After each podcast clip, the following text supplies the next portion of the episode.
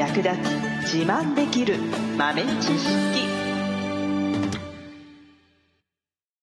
この番組は2006年バリスタチャンピオンのみえちょと。コーヒー勉強中いくちゃんがいつものコーヒーがさらに美味しくなる話をしています。この番組を聞けばちょっと自慢できるコーヒー雑学やすぐに役立つ最新トレンド情報がわかりますラジオトークで毎週火曜日お昼の12時からゆるっとお昼休み。木曜日の夜10時10分からはカフェ好き女子の夜会をライブ配信しています。美味しいコーヒーの入れ方など皆様のご質問にもお答えしますのでぜひ欠かさず遊びに来てくださいね。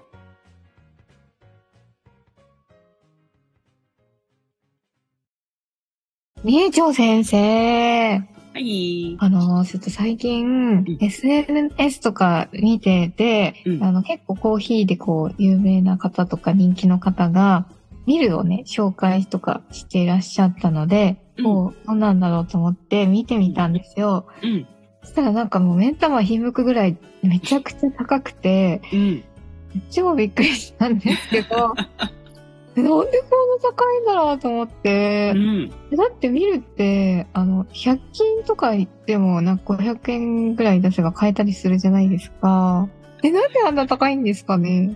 ねえ、なんか500円もまたびっくりだけどね、安すぎて。え、てか、ピンキリとはうん。あるとは思うんですけど、えなんか、ピンとキリがすごい、なんか、受け離れすぎてませんか？みたいな確。かに。何がそんな違うのかなって。ピンはピンすぎるし、切りは切りすぎるし、みたいな。そうそうそうそうそう。確かに確かに。ねえ。そうなんだよね。多分ね、その、よくね、あの、まあ、ちょっと有名な人とかがおすすめするような商品って、まあ、安くても1万円とか2万円とか、高いと5万円ぐらいとか、うん。しかも、あの、電動じゃなくてね、手動でね、自力でこう、くるくるくるくる回して、引いていくやつなんだよね。うんうんうん。で下手すると電動より全然高いかもね。うん、なんかビビりますね、本当電動ミルで、まあまあ性能いいよっていうやつでも5万円ぐらいで買えるからね。それと互角の値段するのに手回しっていうね。で、そんなに高いんでしょうか？なんか見た目がかっこいいのは、うん確かに、すごいもうこれ飾っとくだけで芸術品じゃないみたいな、かかっこよさは確かに伝わっていました。でもそれ以外何が違うのかちょっとあんまよくわかんない。確かに。豆引くのが楽になるわけじゃないのっていうね。そうですよね。うん。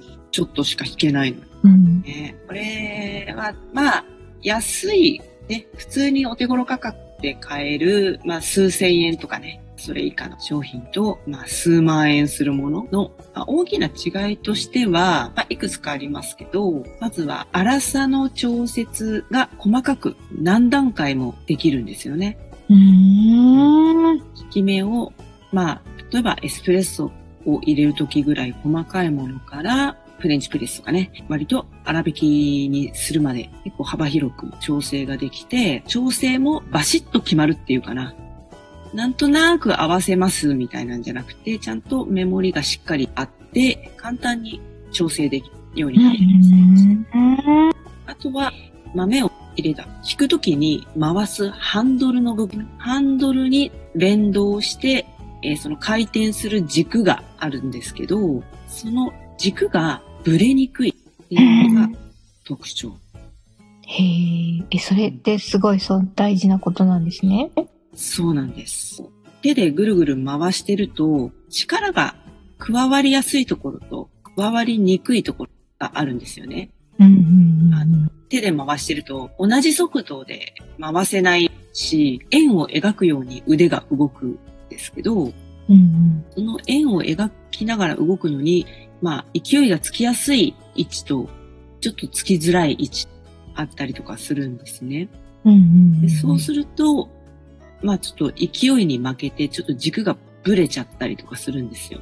なるほど。芯の部分ね。で、そうすると、手引きのミルの構造としては、外側、本体側に、まあ、刃がついてて、で、その軸にくっついてる刃があって、その刃の距離が近いか遠いかで粗引きか細引きかっていうのをね、決めるんで、そこの軸がぶれちゃうと、せっかくその距離を決めたのに強引に回してしまうと、距離が近くなったり遠くなったりしてしまうので、引きムラができやすくなっちゃうんですよ。なので、その軸、しっかりと固定されて、まあ、勢いよく回してもブレないっていうのもね、高性能なミルの特徴ですね。なるほど。まあ、それに連動してもちろん回しやすいですね。軸がぶれないので、あの余計な負荷がかからないので、回しやすいっていうのにもつながってきますね。うん、うん、うん。まあ、あとは最大の特徴としては、刃ですね。は、うん。豆を砕く。普通のミルは豆を砕くっていうイメージなんですけれども、高性能なミルは豆を切るというイメージなんですよね。へえ。うん。砕くと、要は、まあ、押しつぶされるときに豆がまあ、崩壊するわけですよね。うん、うん。で、潰れて、べしょっていって、砕けた時に大きい粒、小さい粒、ある程度バラバラに出来上がっちゃうんですけども、で、まあそれを、まあその歯の中を通っていくことで、ある程度均等にはなるんですけれども、うん、ぱり引きムラができやすいんですよね。うん。カットしていく、切り刻んでいくタイプの刃の場合は、切っていくので、固定した刃の引き目のサイズですね。固定した引き目のサイズで全部カットしてくれるので、うーん。なので、引きムラとか、あと微粉があまり出ない。というのがポイントですね。なるほど。え、なんかすごいめっちゃわかりました。全然違いますね、そしたら。そう。そうなんだ。回しやすさの違いはおかなりありますね。へえまあ。微粉微粉があまり出ない。これも結構、まあ、豆を引く上では大事なポイントになってきますね。なるほど。やっぱりそういうところで味の違いって出ちゃうものなんですかね。うん、そうですね。微粉とかが混ざったりとか、粒度がばらついていると、均等な味が出てきづらい。うんうん。えー、なんかそれ聞いたらなんかもうなんか欲しくなっちゃいました。で、まあ素材もね、その金属もかなり強い金属を使っているので、なんかスペースシャトルだか飛行機かなんかに使われているような金属で作られてるみたいなやつ。やばそれだけえー、そうなんだ。うん、そうですね。金物ので有名な燕三条で加工した刃を使っているものもあるし、うん。うん、で、型や、まあ、安いお手頃価格のミルはステンレスとか鉄とか、えー、あとはセラミックなんていうのを使っていますね。セラミックとかだと、まあ、だんだんこう摩耗してきてしまったりとかね。ステンレスはまだいいけど、鉄とかは結構ね、金属の匂いとかもね、コーヒーに移ってしまったりとかするので、あそういう匂い移りもなくて、切れ味も長続きするような素材でできているっていうのもポイントですね。うん。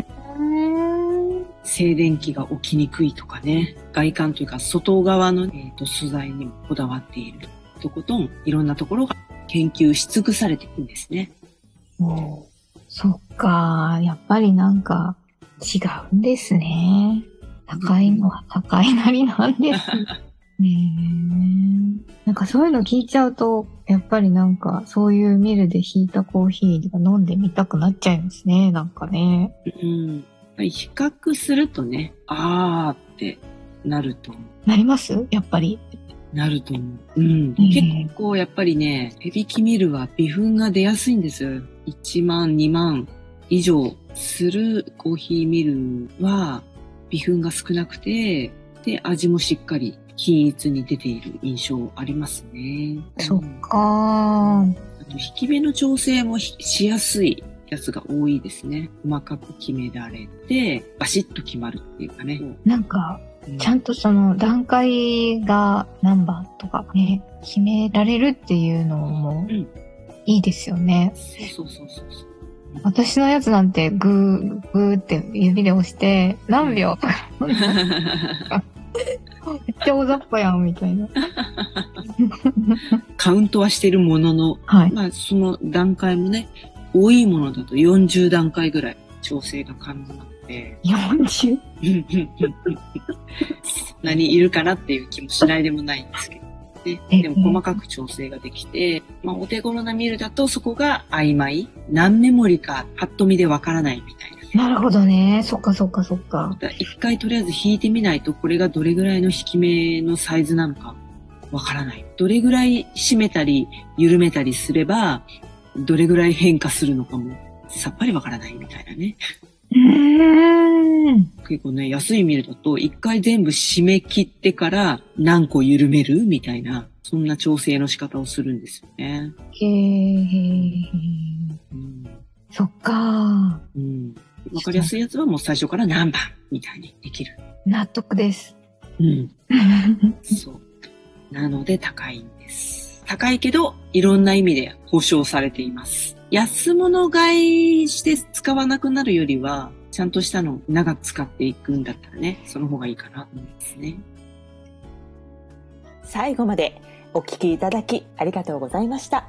あなたのコーヒーライフに少しでもお役に立てたら嬉しいです。ご質問やツッコミは、ラジオトークで受付中。毎週火曜日お昼12時から、ゆるっとお昼休み。木曜夜10時10分から、カフェ好き女子の夜会をライブ配信しています。ぜひ遊びに来てください。ではまた次回の配信でお会いしましょう。